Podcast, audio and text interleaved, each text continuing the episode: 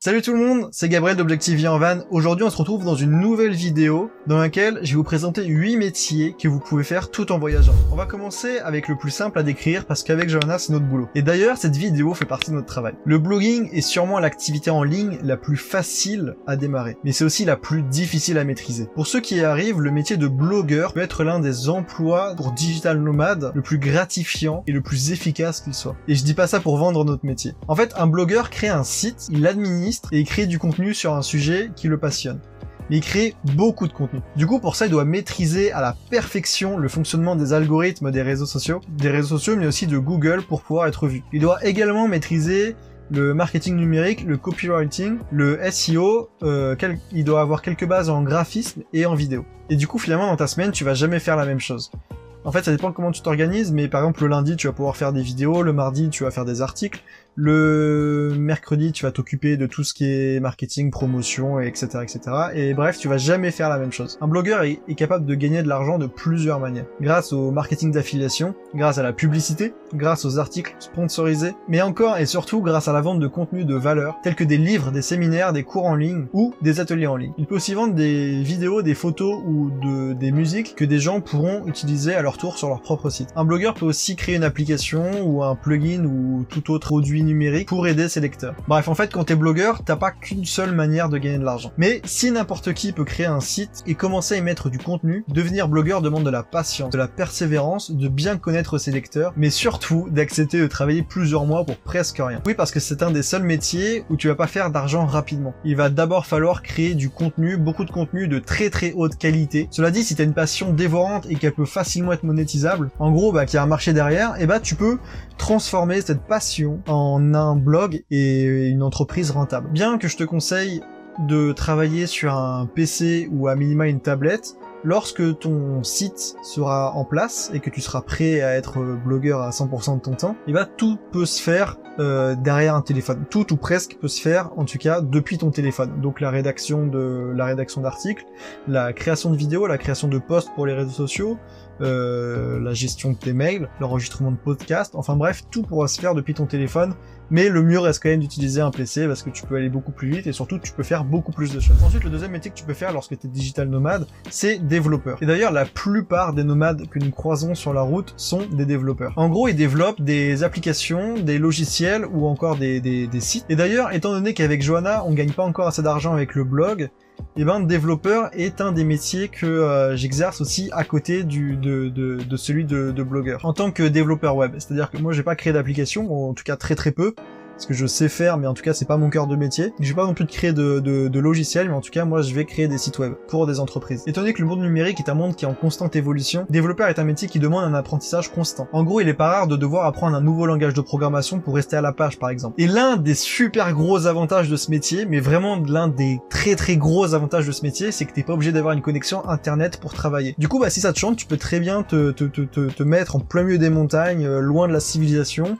de sortir ton PC puis de travailler sur le projet d'un client ou de, ton entreprise. Ensuite, comme troisième métier, il y a celui de consultant expert en référencement naturel. Alors son boulot à lui, c'est d'optimiser la visibilité d'un site internet sur les moteurs de recherche. Pour faire ça, il y a plusieurs techniques, notamment celle de s'assurer que le site contient un certain nombre de, de mots-clés très recherchés dans le domaine du site web. Du coup, ça, ça demande une très bonne connaissance du marché du client, mais ça demande aussi de savoir se mettre à la place des utilisateurs afin de prédire ce qu'ils vont taper dans les moteurs de recherche. Et en fait, c'est super important parce que sans un bon référencement, un site web ne peut pas trouver son public et une entreprise en ligne ne peut pas trouver ses clients. C'est aussi bête que ça. Et devenir consultant expert en référencement naturel, en gros consultant SEO, c'est relativement facile parce que euh, la théorie est assez simple à comprendre mais en revanche, elle est très très difficile à maîtriser. En fait, le gros problème, c'est que de plus en plus de personnes comprennent l'importance du référencement. Du coup, il devient de plus en plus difficile d'obtenir un site web bien classé dans les résultats d'un moteur de recherche avec seulement des connaissances de base en référencement. Et c'est exactement pour cette raison que les experts en référencement sont extrêmement recherchés aujourd'hui. Donc si tu penses que tu peux apprendre euh, rapidement, que tu peux te former, ou alors en tout cas que tu as déjà ces compétences, et eh bah fonce. Tu peux aussi devenir assistant virtuel, parce que trouver un emploi à distance en tant tant qu'assistant virtuel est une excellente façon d'entrer dans le monde du nomadisme numérique. En fait, devenir assistant virtuel est un excellent choix si t'es organisé, soucieux du détail, si t'es un bon communicateur et surtout si t'as des compétences de base en informatique, mais vraiment des compétences de base. En gros, si tu veux, il y a beaucoup d'entreprises euh, et d'entrepreneurs qui ont besoin d'aide et de soutien supplémentaire pour réaliser des tâches telles que euh, la gestion des appels téléphoniques, des mails euh, ou des devis, la rédaction de compte rendu, la gestion d'un planning, le suivi, le suivi client, le suivi des clients, l'organisation d'un événement ou de plusieurs événements, la rédaction de contenu pour un blog et pour tout l'écosystème qu'il y a derrière, donc bah, les réseaux sociaux quoi, la conception visuelle ou encore tout un tas d'autres tâches qui dépendent surtout du client. Et d'ailleurs, dans ce métier, le plus difficile, c'est de trouver des clients. En fait, dans la grande majorité des cas, tu vas passer beaucoup de temps à prospecter, à envoyer des emails, à passer des coups de fil, à te construire un réseau, à devenir présent, voire même extrêmement très présent sur euh, LinkedIn, et également être présent sur des plateformes de freelance. Mais au bout de quelques mois, tu devrais, tu devrais commencer à trouver tes premières missions. Sinon, tu peux aussi devenir saisonnier ça, c'est une super bonne option, euh, surtout si tu veux te mettre au slow travel et que tu as envie de gagner un petit peu d'argent à côté. En gros, l'idée, c'est de trouver un emploi temporaire dans un endroit où tu as envie de voyager. Ainsi, tu peux travailler aussi bien dans une ferme que dans un restaurant en fait, c'est à toi de décider, c'est à toi de voir. Ça demande simplement un peu de planification parce que, euh, étant donné de la forte demande des emplois de saisonniers, tu es obligé de prévoir à l'avance où est-ce que tu seras dans tel mois pour avoir le temps de, bah, de déposer ta candidature et d'être accepté ou pas. Donc, il faut un minimum planifier ton, ton, ton voyage plusieurs mois à l'avance. C'est le seul point négatif parce que sinon après c'est super cool. Sinon, tu peux aussi transformer ton emploi actuel si t'en as un en emploi compatible avec la van life. En fait, avec le Covid, le télétravail est devenu extrêmement populaire. Et du coup, bah, nombreuses sont les entreprises qui ont, réalisé que mettre en place le, télétravail leur permettait de faire d'énormes économies. Ainsi, pourquoi ne pas tout simplement demander à ton patron de te donner le feu vert pour télétravailler En revanche, prends bien le temps de lui expliquer ton, projet en insistant bien sur le fait que c'est pas parce que tu vas voyager que tu es en vacances. Il y a une grosse différence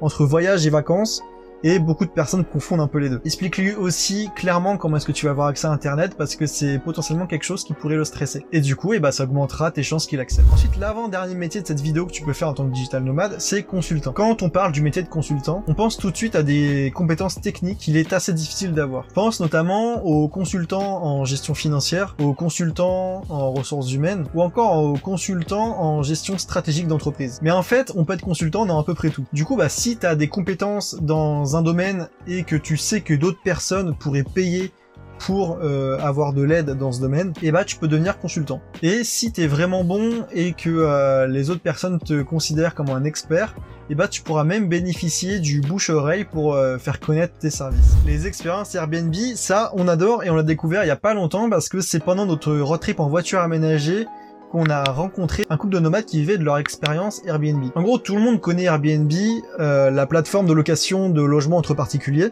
mais sur Airbnb, on n'est pas obligé d'avoir un logement pour pouvoir gagner de l'argent, on peut aussi proposer des activités et c'est ce qu'ils appellent des expériences. Donc en gros, sur Airbnb, on peut créer des expériences et être rémunéré pour ça. En gros, c'est le fait de proposer une activité à des personnes afin de partager ton savoir-faire. Et du coup, bah, le couple qu'on a rencontré pendant notre voyage proposait une heure de yoga individuel ou en couple sur euh, sur euh, sur la plage. Et le gros avantage, c'est que ça, ça leur coûtait presque rien parce que euh, bah, la plage était gratuite et l'application, enfin Airbnb, est gratuit aussi. À la limite, ils avaient juste acheté des petits tapis de yoga en plus, comme ça, comme ça, nous, bah, on n'était pas obligé de venir avec notre tapis, avec un tapis de yoga. Mais c'est tout ce qu'ils ont acheté. Et ça coûtait, ça coûtait 80 euros de l'heure. Du coup, en une heure, et ben ils se faisaient 80 euros.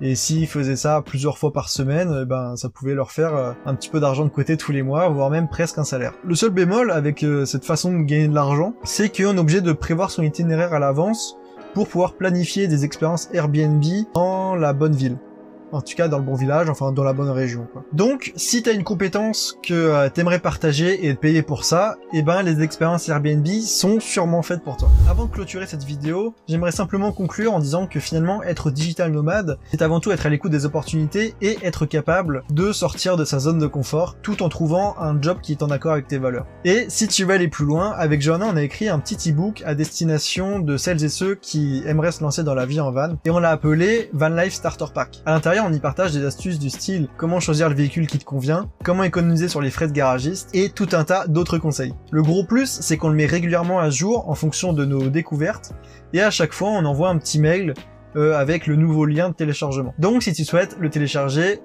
on a mis le lien juste en description. Sur ce, je te dis à la prochaine. Ciao ciao